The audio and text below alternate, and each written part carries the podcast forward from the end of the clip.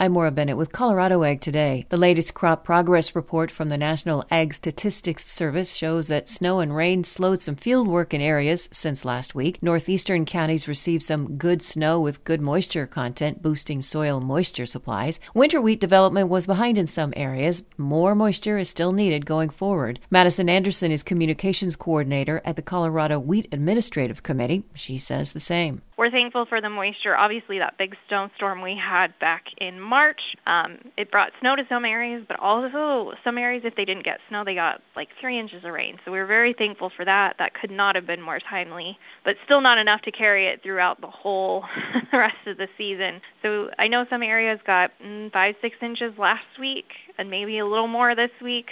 Still, it's a little early to see yet.